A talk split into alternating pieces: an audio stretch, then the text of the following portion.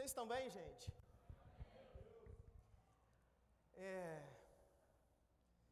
Primeiro, cara, eu nunca fiquei tão nervoso igual hoje. Muita dor de barriga. Quem me conhece já sabe, minhas orelhas estão queimando, eu estou ali com a Monique. Monique do céu, me ajuda, que eu vou dar um piripaque. Porque principalmente depois de ontem, aquilo que Deus fez aqui, há um temor muito grande no meu coração. E eu tenho descoberto, amados, aos longos desses três anos, que todas, todo sábado eu venho para cá para estar aqui com vocês. Eu tenho descoberto que isso aqui não é brincadeira, que isso aqui é algo muito sério.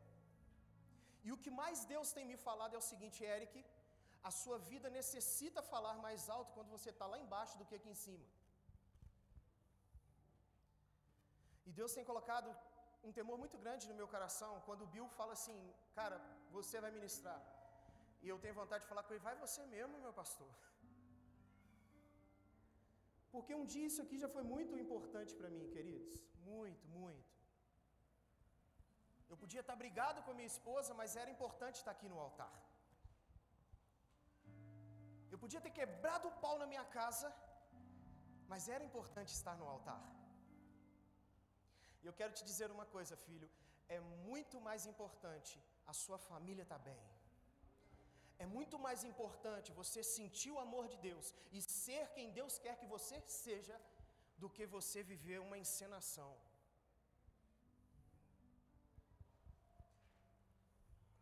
Baseados nisso, opa,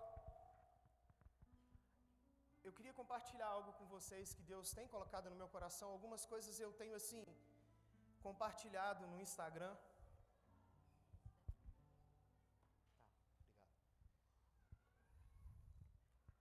E Deus me deu uma mensagem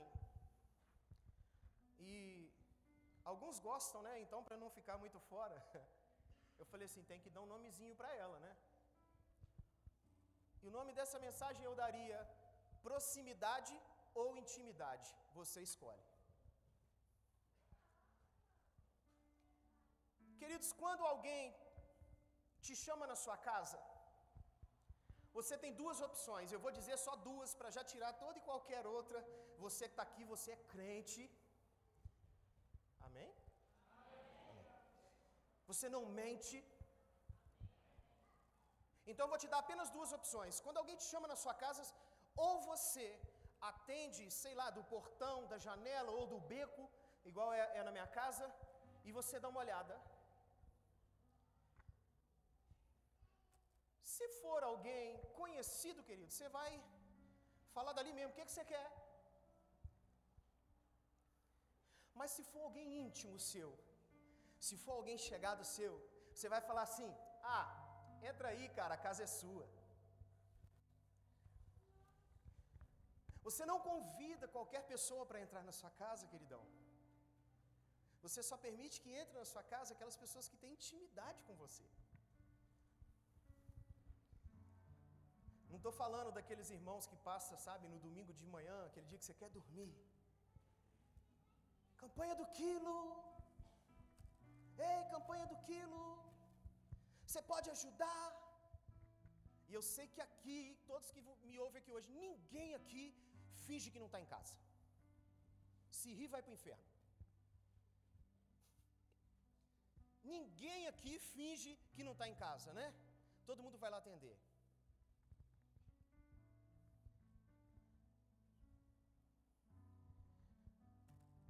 Pessoas que são conhecidas apenas pra, por nós não terão o mesmo acesso àquelas que são nossas pessoas íntimas para nós.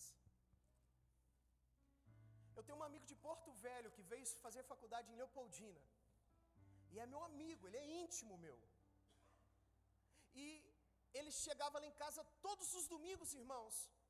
Era como se fosse um culto na minha casa. Meio-dia em ponto. E ele que estava lá do, do portão assim, que tá, ei pastor, eu tinha um sotaque meio estranho, né? Ei, eu queria trocar uma ideia com o senhor. Falei assim, entra aí, safado, você quer almoçar. entra aí, você quer almoçar, a casa é sua. e ele almoçava com a gente. Então, aquelas pessoas que são íntimas, elas vão usufruir de algo da sua vida que ninguém mais vai poder usufruir. Nós criamos uma intimidade tão grande, tão grande, eu e meu pastor, que toda vez que ele vai em Leopoldina, toda vez que ele vai, vou, vou denunciar, mano. Toda vez que ele vai em Leopoldina, o cardápio dele já está montado. Vocês querem saber o que é, irmãos? O povo gosta da maldade.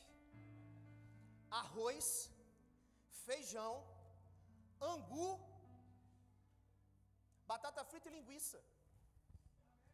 É o que o Bill come toda vez que ele vai lá em casa. Eu não preciso me preocupar com cardápio.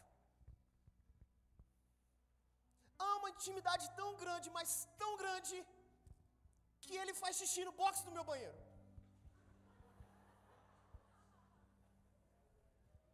Eu precisava falar para vocês entenderem o nível de intimidade, queridos. A gente está lá, estou ouvindo ele tomar banho, de repente a gente escuta um barulho estranho. É o Bill fazendo xixi no box do meu banheiro.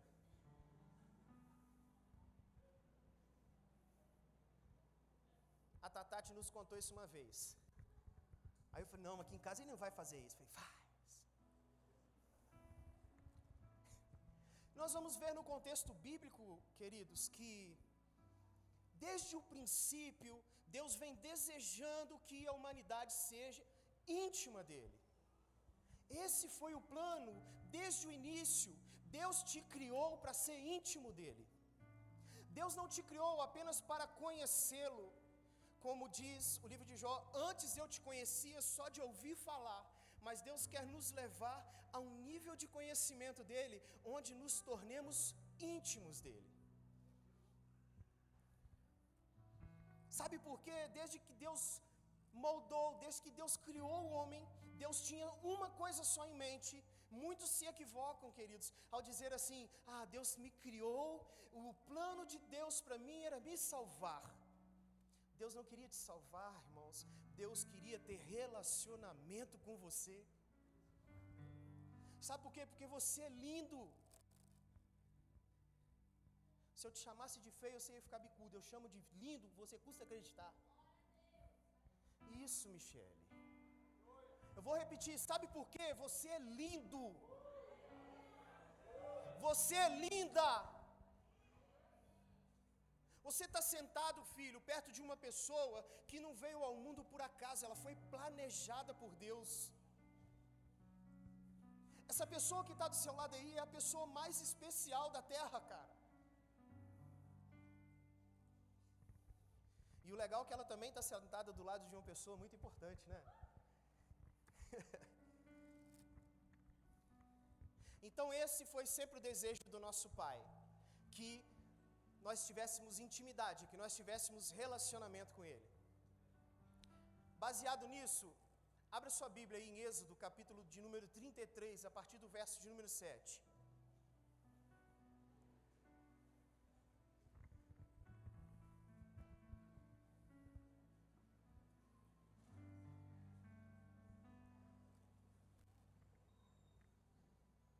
Quem encontrou, diga amém. Quem não encontrou, diga, peraí. Gente, é êxodo, tá? É êxodo, hein? Versículo de número 7, capítulo 33, vai dizer assim: E tomou Moisés a tenda e a estendeu para si fora do arraial, desviada, longe do arraial, e chamou-lhe a tenda da congregação. E aconteceu que todo aquele que buscava o Senhor saía à tenda da consagração que estava fora do arraial. E acontecia que, saindo Moisés à tenda, todo o povo se levantava e cada um ficava em pé à porta da sua tenda. Repita assim: cada um ficava em pé à porta da sua tenda. E olhava para Moisés pelas costas, até ele entrar na tenda. E sucedia que, entrando Moisés na tenda, descia a coluna de nuvem e punha-se à porta da tenda. O Senhor falava com Moisés. E vendo todo o povo a coluna de nuvem que estava na porta da tenda, todo o povo se levantava e cada um à porta de sua tenda adorava. Diga assim comigo: e cada um à porta de sua tenda adorava.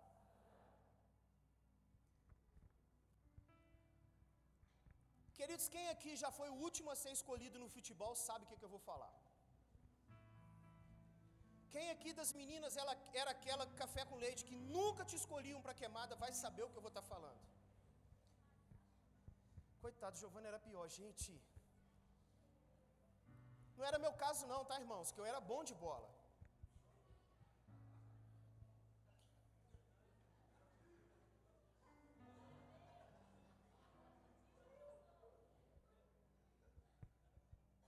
Vocês são crente? Irmãos, você acha que eu sempre fui assim, gordinho? Fortinho? Eu era bom de bola, filho. Eu jogava bola. Era segunda, terça, quarta, quinta, sexta. No sábado e domingo era o dia inteiro. Eu saía de casa às nove da manhã no domingo, chegava às dez horas da noite. Era só por conta de bola. Então esse caso de ser o último a ser escolhido não era comigo. Aos incrédulos aqui de plantão, eu já ganhei dinheiro jogando bola.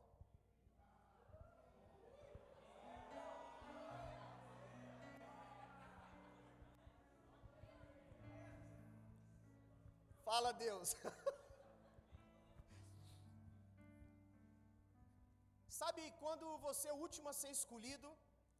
É, é muito ruim, queridos, quando você quer fazer parte de alguma coisa e não consegue. É muito ruim quando você vive num meio ao qual você quer se encaixar e as pessoas não deixam. Mas deixa eu te dizer uma coisa, eu estou aqui nessa noite só para te dizer isso, cara. Deixa eu te dizer uma coisa, esse time aqui, o dono dele é Deus, cara. Esse time aqui que você está entrando, que você está fazendo parte, o dono desse time aqui é Deus, a bola é dele, o jogo de camisa é dele, e ele está te dizendo, queridão, queridona, você vai entrar. aqui não importa suas habilidades, aqui não importa o que você tem, importa é você. Você vai entrar. Aqui você não vai ser excluso. O uniforme é dele, a bola é dele, então ele te fala assim: pode entrar. A Bíblia vai dizer, e você repetiu comigo algumas partes, que o povo seguia a Moisés com seus olhos. E ele fica, eles ficavam à porta da tenda. Você repetiu essa parte comigo. Era um período da lei, queridos, né? Lá do Pentateuco, o período da Torá, aonde que Moisés simbolizava um representante ali do Senhor, um, um sacerdote do Senhor. Ele representava Deus. Mas eu queria, o que me envolve, o que me deixa assim abismado, é porque que depois de dois mil anos, mais de dois mil anos, que já se passaram, e aqui hoje na hora do louvor, eu, isso veio muito forte ao meu coração. Mais de dois mil anos já se passaram, queridos, e por que ainda existem pessoas que querem ficar só à porta e não querem adentrar?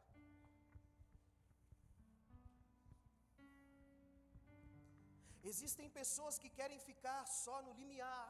Existem pessoas que não querem adentrar para viver tudo aquilo que Deus tem para que você viva. Mateus capítulo 27, versículos 50 e 51, a parte A diz assim: E Jesus, clamando outra vez com grande voz, rendeu o espírito, e eis que o véu do templo se rasgou em dois, de alto a baixo, e tremeu a terra, e fenderam-se as pedras. Queridos, o véu foi rasgado. O cordeiro foi imolado para que eu e você pudéssemos ter acesso.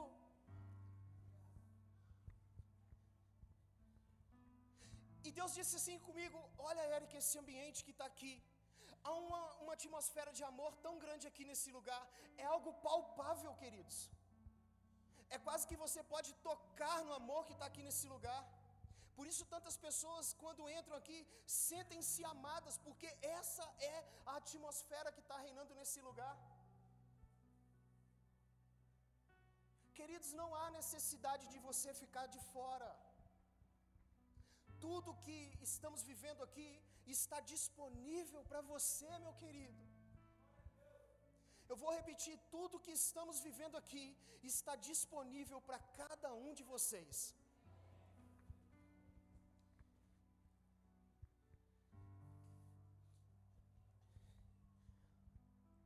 Ontem o Bill provou ter um coração muito bom, mas eu não tenho ainda. Na hora que entra essas ofertas assim, queridos, apesar de já estar caminhando com Ele, você precisa entrar no mesmo nível de unção, no mesmo nível de fé, e eu te garanto, eu te posso te garantir que eu já melhorei muito. Mas vem essas ofertas, o Bill está de boa, eu fico assim, Jesus amado. Ontem, na hora que o, o Kaiser virou para mim assim, olha, o menino falou assim, como que eu faço para ser cliente seu se eu não tenho nenhum centavo? E ele, o cara virou e falou assim, filho, então a partir de agora você tem 100 mil reais investido na minha empresa. Eu falei assim, eu estaria esticado duro no chão. Mas o sentimento que nós tínhamos é que o menino estava assim, será? Ele ficou apático, não que ele tiver, que ele fosse, mas eu acho que nem ele acreditava no que estava acontecendo.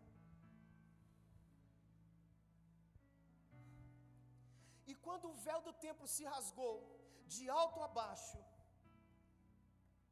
Jesus entregou um cheque em branco para mim e para você.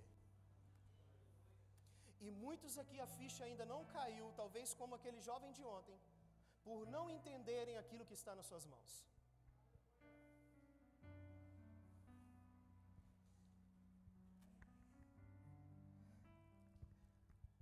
O tempo passou, querido, nós estamos vivendo um período da graça muito bacana, muito legal.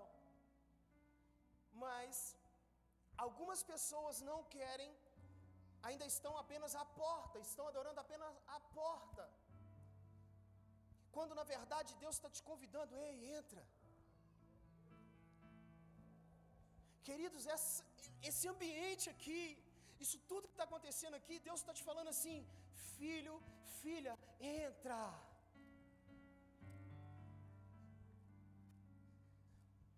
Eu não sei quanto a você, mas eu estou numa vibe tão legal com Deus que eu tô é batendo papo íntimo com Ele.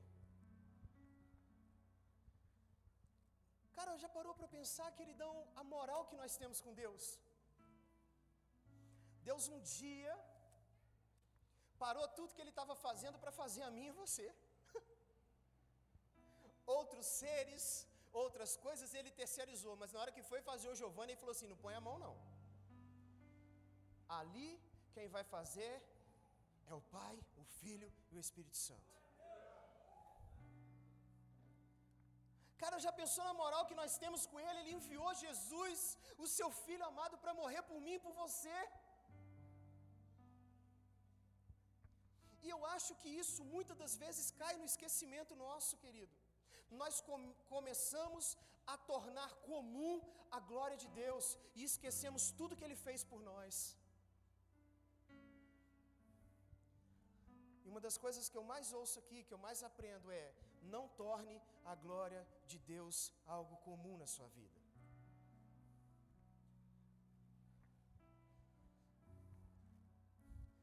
Queridos, não existia outra razão para que Deus enviasse Jesus, seu filho. Ele só veio aqui porque ele pensava em você. Jesus só veio aqui porque ele pensava em você, cara. Fala para o seu irmão assim: ele pensava em você.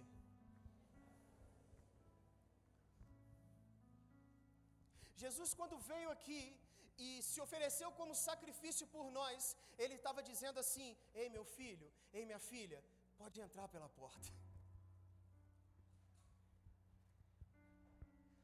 Pode entrar. Há um convite para você nessa noite, queridos, que você não fique apenas na porta.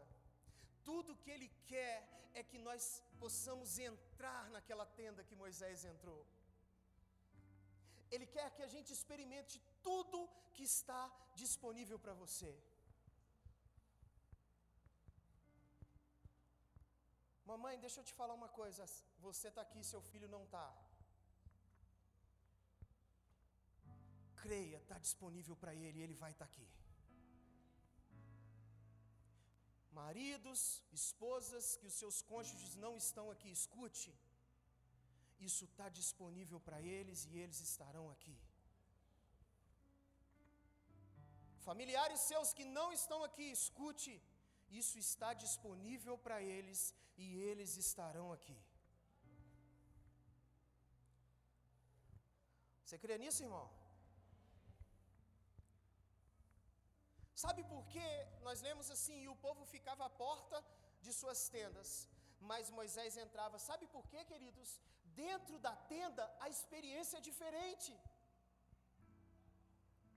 Por isso você vê uns doidão aqui, cara.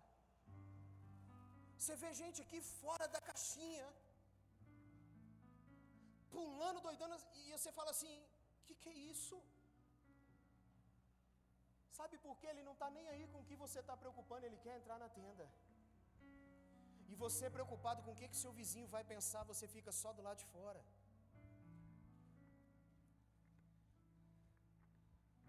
Eu gosto mesmo de ver essa, essa, essa meninada, estava lá atrás, lá, vocês têm que ir uma hora dar uma voltinha lá atrás, você vê igual conferência. É nego quicando, pulando, você tem que ter o cuidado. Eu falei assim: ah, Jesus, Giovana vai arrancar essas luzes tudo. Por quê, cara? O lado de fora da tenda não é o seu lugar. O seu lugar é dentro da tenda. O seu lugar é experimentando a comunhão com seu Pai.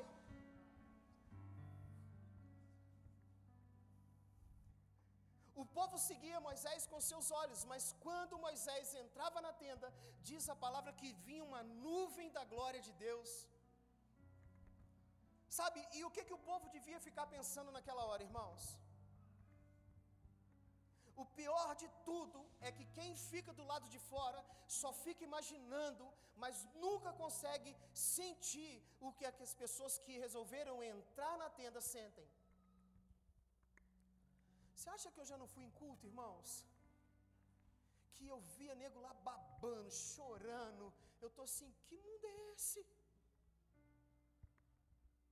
Meu Deus, que droga é essa?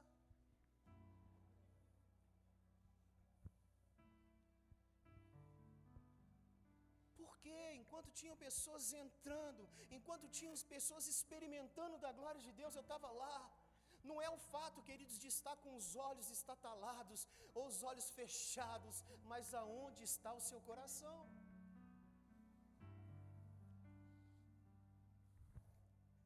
Sabe, a gente vive num mundo virtual hoje, cara. A gente vive num mundo virtual, relacionamentos virtuais sexo virtual. Óculos agora, né, que te levam e te colocam dentro de um cenário, né? Olha que doideira, agora que isso está chegando para a gente, né? Em 2007, irmãos, quando eu tive a oportunidade em Israel, me colocaram um óculos desse. Eu fiz um espetáculo tão grande, queridos. Até hoje eu tenho vergonha de voltar lá. mineiro, bobo, nunca tinha saído do meu país, nem nunca tinha saído da minha cidade. Aí me levam para lá.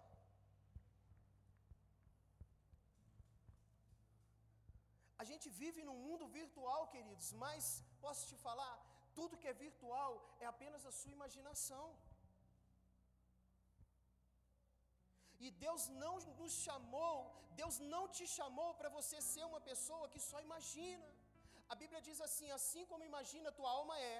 Então, esse é aqui quer dizer ação, você pensa e é, mas nós criamos uma mentalidade de só imaginarmos. Só temos imaginação, e Deus não quer que você fique na imaginação, querido. Deus não é virtual, irmão, irmãos, Ele é real. A gente precisa compreender isso. Porque quando acontece que eu compreendo isso, que meu Deus é real, eu entro num novo nível com eles, com ele. Eu disse isso aqui da última vez que eu ministrei. Alguns pedem a Deus muitas coisas, né? Os solteiros aqui hoje estão pedindo a Deus o quê? Deus arruma um casamento para mim. Eu não quero o Kaiser porque ele já é casado, mas se for um igualzinho ele, Não precisa ser moreninho igual ele, Senhor. Não precisa ser alto. Eu vou ser humilde, tendo a conta bancária dele, Pai. Alguns casados aqui hoje podem estar pedindo a Deus, o que? Senhor, restaura meu casamento, me dá um casamento muito feliz. E Deus quer fazer isso com você, irmão.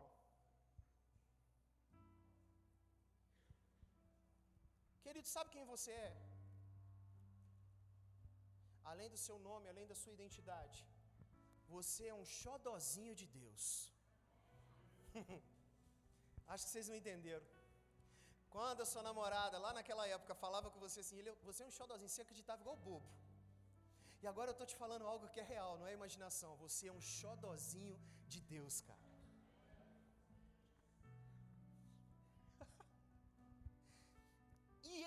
Entendimento vai te levar a um novo nível. Que nível de experimentarmos aquilo que Moisés experimentou ainda quando, na época da lei, que Moisés falava face a face com Deus, querido. Você conversa com Deus? Quantos aqui conversam com Deus? Você chama Deus de gostosão? Ai, abuso, né? Ah, pecado isso. Eu falo, meu lindão, meu gostosão. eu quero entrar numa nova intimidade com Deus e precisa começar comigo. Para de esperar que alguém te diga como você tem que chamar o seu pai. É você quem sabe como deve chamá-lo.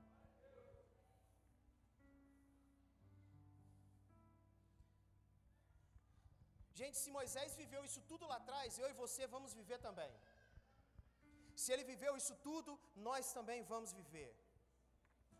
Cara, Moisés era tão ousado, tão ousado, ele tinha um nível de ousadia tão grande, porque nos próximos versículos vai dizer que Deus fala com ele assim: Olha, pega o povo, siga adiante, mas eu não vou no meio de vós, eu vou mandar um anjo, Moisés, para seguir com vocês. Se sou eu e você, filho, na nossa incredulidade, nós íamos falar assim: Tá bom, tá bom ia virar para Deus e ia falar o que, Aline? Tudo bom?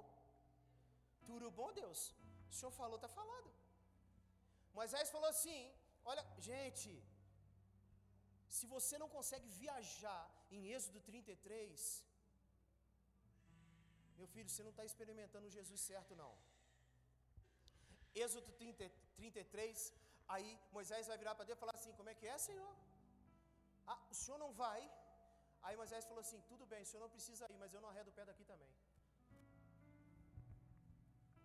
Sabe o filho que é muito íntimo do pai, o pai fala assim: Vai tomar banho. Ô pai, o senhor não tomou ainda? Vai tomar banho que eu estou mandando. Mas o senhor não tomou. Moisés virou para Deus e falou assim: ah, ah, o senhor está mandando eu ir? Não saio, não vou. Isso é intimidade, queridos. Isso não é apenas ser conhecido ou conhecer a Deus, é ser íntimo de Deus.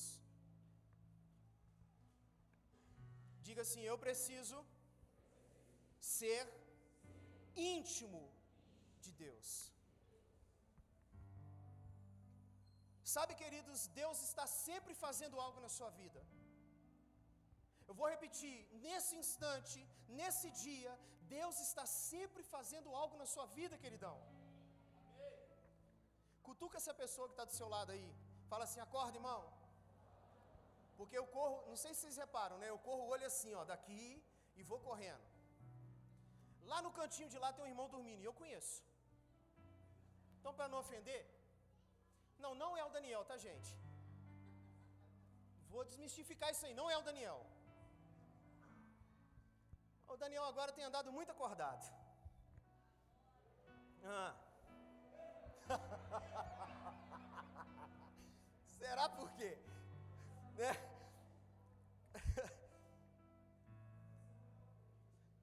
Queridos, tamanha era o desejo de Moisés ser íntimo de Deus, que uma hora ele vira para Deus e fala assim: Ei Deus, eu quero ver a tua face.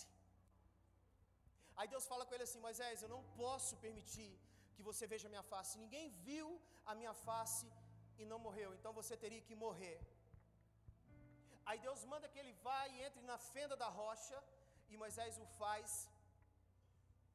E ali diz que Deus tapa os olhos dele e ele vê a glória do Senhor pelas costas. Queridos, quando você está no lugar que Deus te quer, no lugar que Deus te coloca, você vai experimentar a glória dele. Quando você está no lugar que Deus te quer, você vai experimentar a glória dele.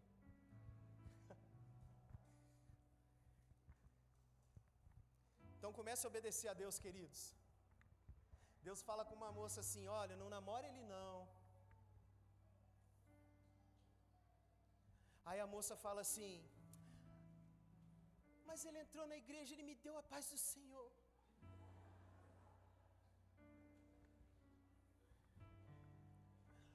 Aí o, o, o, varão, né, que é muito espiritual, porque o homem é mais espiritual, gente, que as mulheres. A espere. O homem é mais espiritual. A mulher fala assim: ai, ele me deu a paz do Senhor, pastor. Isso foi um sinal. O homem fala assim: ó oh, Deus, se eu for naquele bebedor ali,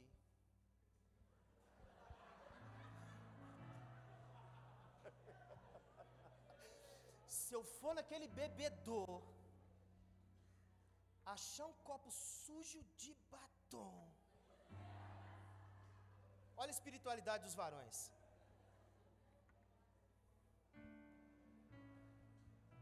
Homem é bicho bobo, irmãs. A mulher, se for simpática, sorridente, sorriu para o homem e fala assim: tá afim, já vi tudo. Para, irmãos. Sejamos maduros. Sejamos maduros. Eu estou dizendo que quando você está no lugar que Deus te quer, você vai experimentar a glória dele. Então esteja no lugar que Deus te quer, nos relacionamentos, queridos. Para de ficar correndo atrás de homem, para de ficar correndo atrás de mulher, corra atrás de Deus, Ele te dará tudo mais.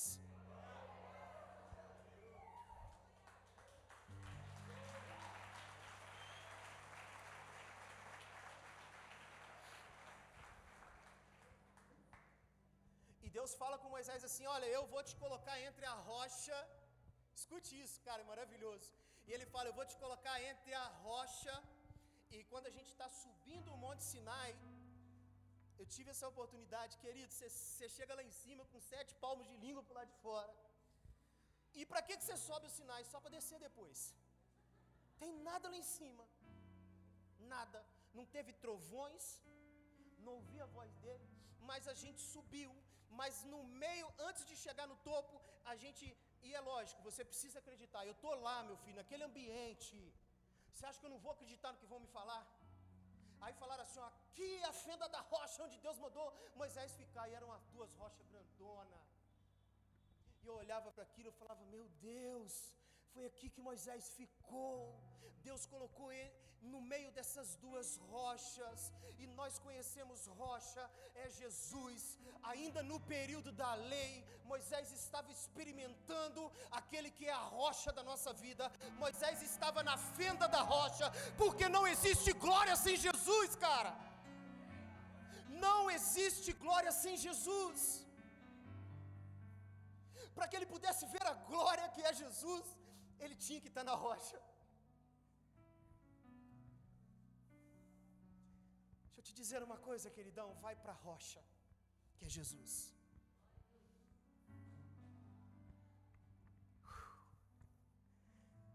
Aleluia.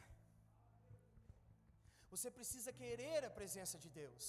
Você precisa desejar a presença de Deus. Você precisa ter isso queimando no seu coração. Olha, eu vou para aquele culto lá hoje. É um culto, a cada culto uma conferência, mas eu não quero sair de lá sem a tua glória, Pai. Amém, queridos? Vocês querem isso? Agora deixa eu te falar uma coisa.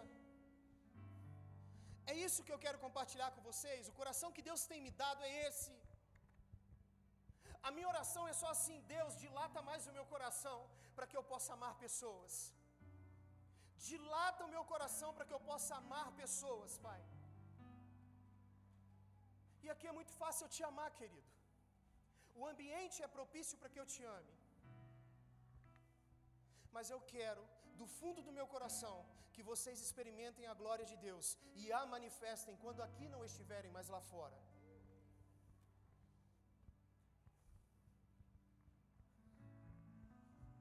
Existe um povo sedento aí fora precisando de Jesus, cara. E eu eu tenho falado, Deus, deixa eu mostrar o teu amor lá fora.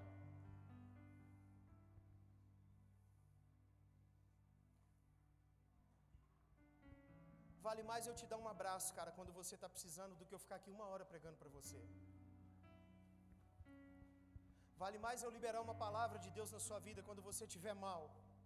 Quando tudo ao teu redor estiver te acusando e estiver falando assim, você não presta, e eu virar para você e falar assim, eu também não prestava, eu te entendo.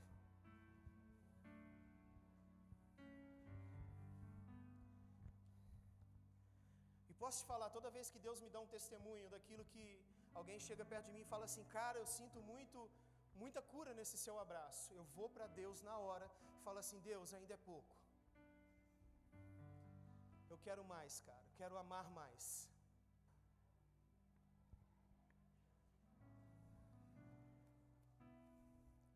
Queridos, por que, que eu não quero ficar na porta? Eu quero entrar, eu quero experimentar tudo que Deus tem para mim. Porque a porta é só imaginação, mas dentro da tenda Deus revela tudo. Há um ambiente aqui preparado para algumas pessoas que vieram aqui e que desde o início do louvor Deus está ministrando no meu coração. Existem pessoas aqui que têm vivido na superficialidade de Deus e Deus quer te levar hoje aqui a um novo nível.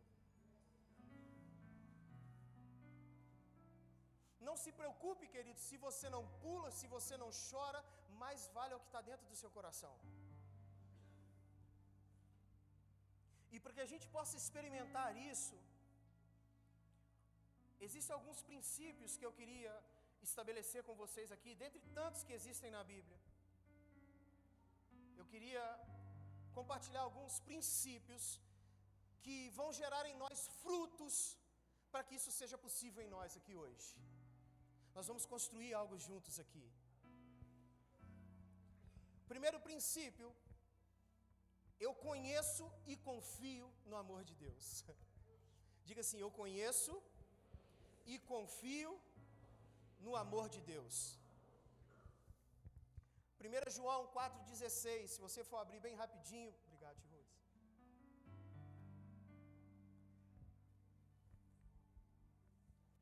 1 João 4,16.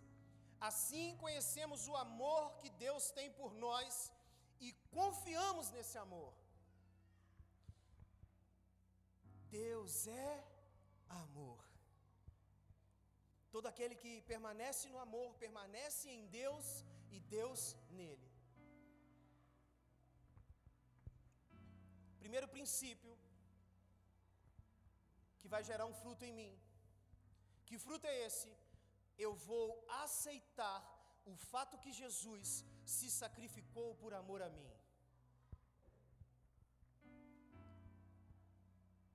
Deus se deteve um momento da vida, da existência dele, para planejar você, filho.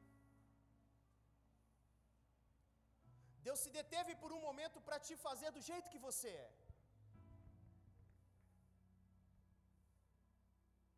Deus se deteve um momento da vida dele para falar assim, cara, eu vou te construir, Eric, lindão. E vai ser para Monique.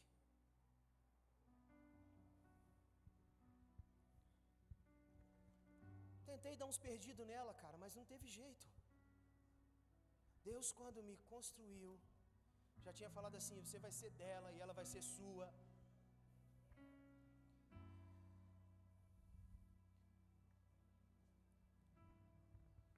Primeiro fruto, Efésios 1:4 diz assim: "Porque Deus nos escolheu nele antes da criação do mundo para sermos santos e irrepreensíveis em sua presença." Eu reconheço que o amor de Deus está em mim, queridos.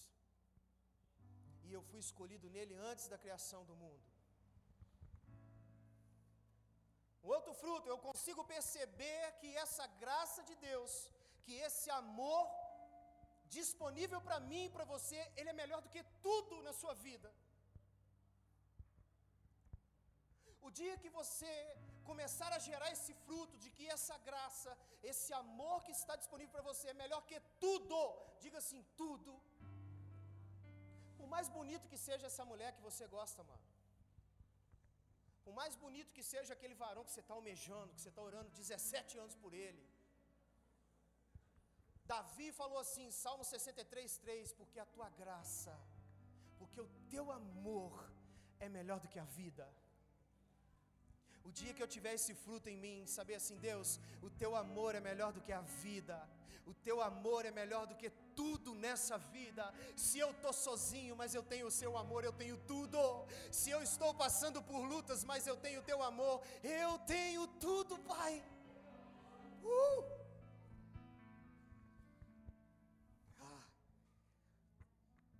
Segundo princípio que eu preciso aprender, eu já possuo tudo que eu preciso. Hum, isso é confrontador. Quer repetir comigo? Eu já possuo tudo que eu preciso. Então por que você reclama? Romanos 5,5 nos deixa indesculpáveis diante de todas as coisas.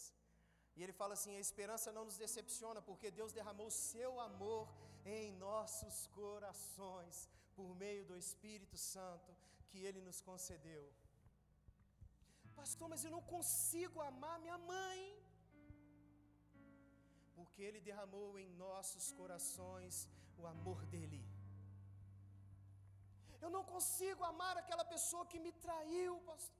Eu não consigo, porque Deus derramou em nossos corações o amor dele. Se você não consegue é porque você não quer, porque Deus já te deu tudo que você precisa. E os frutos desse princípio, 1 Samuel 16, 7 diz assim: O Senhor, contudo, disse a Samuel: Não considere a sua aparência nem a sua altura, pois eu rejeitei. O Senhor não vê como o homem vê. O homem vê a aparência, mas o Senhor vê o.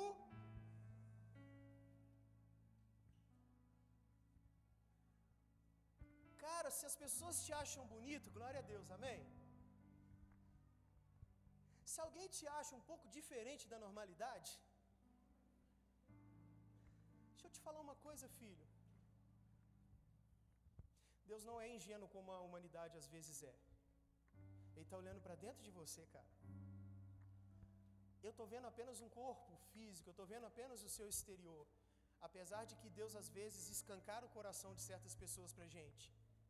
Mas Deus te vê por dentro, cara.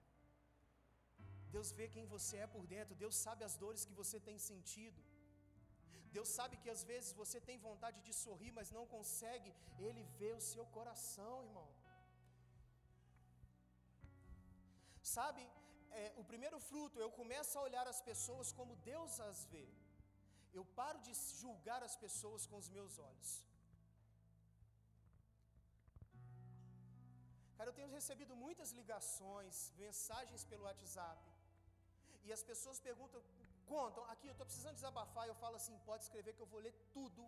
Pode mandar áudio que eu vou ler tudo, eu vou escutar tudo. Às vezes eu recebo 17, 18 áudios, aí você vai ver assim, dois minutos e meio, aí é de glória em glória, né, irmãos? Aí dois minutos e meio, três minutos, quatro e meio, cinco, e eu vou escutando tudo, cara. Aí no final a pessoa vira para mim e diz assim: e aí, cara, é agora que você me crucifica? Eu falei assim: não, cara, eu quero te dar um abraço. Eu passei a olhar as pessoas como Deus vê, não como eu as via. Sabe, querido, é difícil lidar com a sua mãe, é difícil lidar com seu pai, porque você ainda está olhando com seus olhos e não com os olhos de Deus. O primeiro fruto, eu começo a olhar as pessoas como Deus me olhou enquanto eu ainda era um pecador miserável.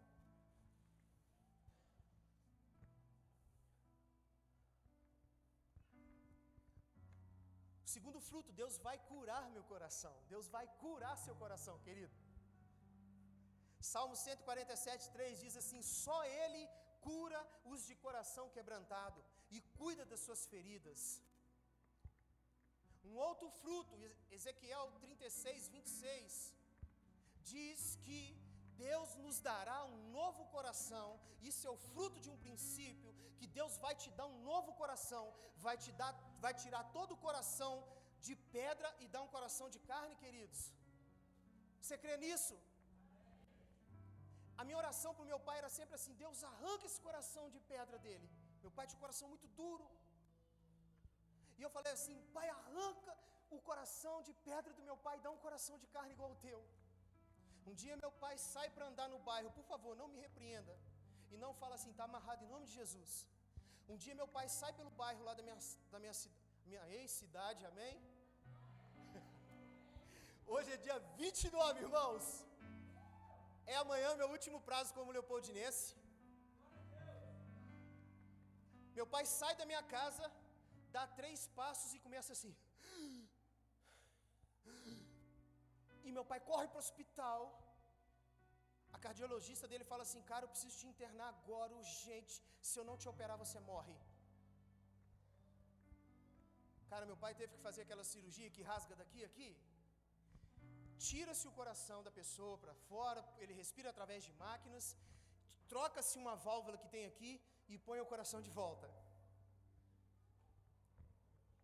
E aí eu estava ali, né, clamando a Deus, Deus falou comigo assim: Você não pediu um novo coração para ele?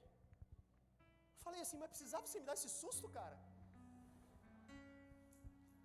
Então aqui nessa noite eu acredito que Deus vai te dar um novo coração, não vai precisar rasgar seu peito.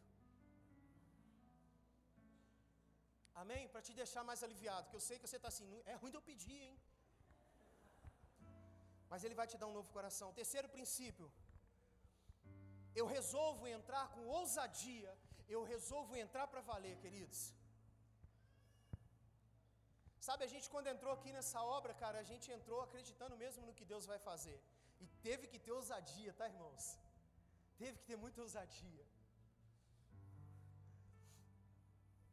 Hebreus 4,16 diz, assim: Cheguemos, pois, com confiança, algumas versões ousadamente no trono da graça, para que possamos alcançar misericórdia e achar graça, a fim de sermos ajudados em tempo oportuno. O fruto disso, eu entendo que tudo que eu preciso para chegar até Deus, nesse trono da graça, é confiança. Diga assim: confiança. Hebreus 11, 6 diz que sem fé é impossível agradar a Deus, queridos. Porque aquele que se aproxima precisa crer que Ele existe e que recompensa aqueles que o buscam. O outro fruto, eu acredito que o Cordeiro já pagou pelos meus pecados. Então eu entro para valer. João 1,29, no dia seguinte, João viu Jesus aproximando-se e disse: Vejam, é o Cordeiro de Deus que tira o pecado do mundo. Queridos, deixa eu te falar, esse acesso ao Senhor é possível. E eu vou te falar que ele está escancarado aqui nessa noite para você. A Bíblia diz que Josué não se apartou da tenda junto com Moisés. E eu quero te convidar nessa noite a fazer igual a Josué, cara. Eu quero te convidar nessa noite a sair do nível que você está e ir para um nível mais elevado, um nível mais hard, cara.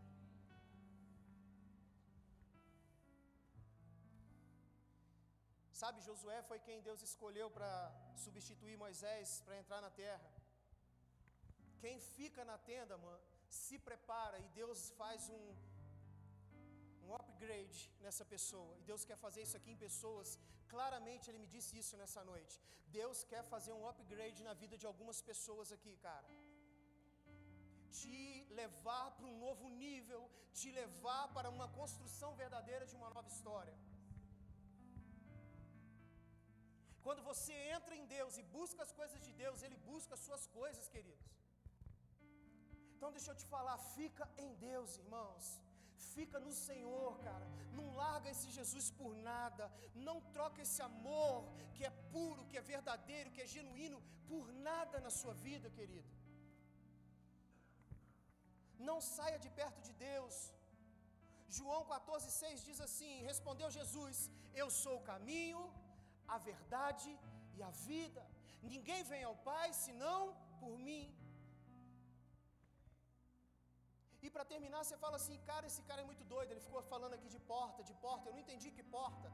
Nós relacionávamos aqui a porta da congregação que Moisés usava, que ele montou fora do, do arraial de Israel para eles adentrar e visitar a glória de Deus. Mas João 14,6 fala assim, 10,9 diz assim: Eu sou a porta. Quem entra por mim será salvo, entrará e sairá e encontrará pastagem. Meu querido, minha querida, Jesus é a porta. E Ele está aqui. Você pode se colocar de pé e ficar, você que puder, coloque-se de pé, não saia daqui agora, não saia, por favor. Não saia. Escute, queridos.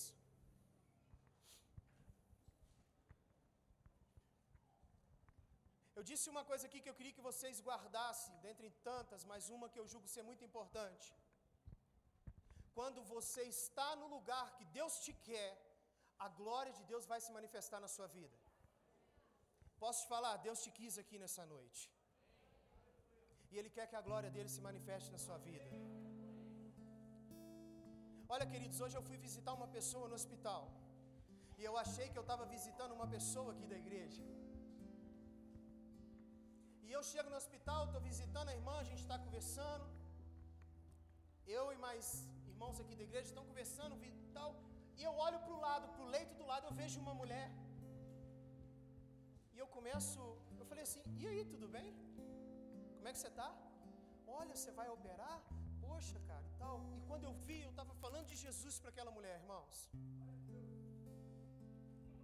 Aonde? No hospital. Agora espere. Eu fiquei muito tempo conversando com aquela mulher, os olhos dela brilhavam enquanto nós conversávamos. E a mãe da mulher, depois de tudo que eu conversei com ela, ela virou para mim e falou assim: Tem um ano que ela está afastada, que ela não vai em igreja nenhuma. E eu falei assim, aí ela virou para mim, aquela mãe, cara, só aqui quem é pai, só aqui quem é mãe, sabe o que é um apelo de um pai e de uma mãe. Aquela mãe virou para mim e falou assim: Me ajuda, por favor. Eu falei com ela assim: agora já foi, filha. Já ajudei, ela vai voltar para os caminhos do Senhor. Fica calma. Cheguei em casa, mandei uma mensagem no WhatsApp daquela mulher, cara. A nossa irmã que está do lado dela lá virou para mim e falou assim: Pastor, o que, que você falou com a mulher, cara? O que, que você falou com ela? Ela está aqui aos prantos, ela está chorando copiosamente. Falei assim: Eu falei que eu amo ela. E eu falei para ela voltar para os caminhos do Senhor. Escute, igreja, escute. Eu tenho certeza que ela vai vir aqui. Cara, porque se o amor de, de Deus que está em mim não alcançar o coração dela, cara, é muito raso. Eu quero te falar que Deus vai te usar para trazer pessoas, cara. A gente não quer encher essa igreja, a gente quer ver essa cidade mudada. Se você trouxer pessoas para se reencontrarem com Jesus aqui e ela for congregar em outro lugar, glória a Deus, vai haver festa diante dos anjos do mesmo jeito. Existem pessoas aqui hoje que querem entrar por essa porta, estão enjoadas do nível fraquinho, do nível raso que vivem. Existem pessoas aqui que querem se reconectar com Deus. Nós vamos adorar o Senhor. Se você é essa pessoa, sai do seu lugar, cara. Saia do seu lugar, nós queremos orar, nós queremos te amar aqui nesse lugar. Uou! Nós queremos amar a sua vida nesse lugar.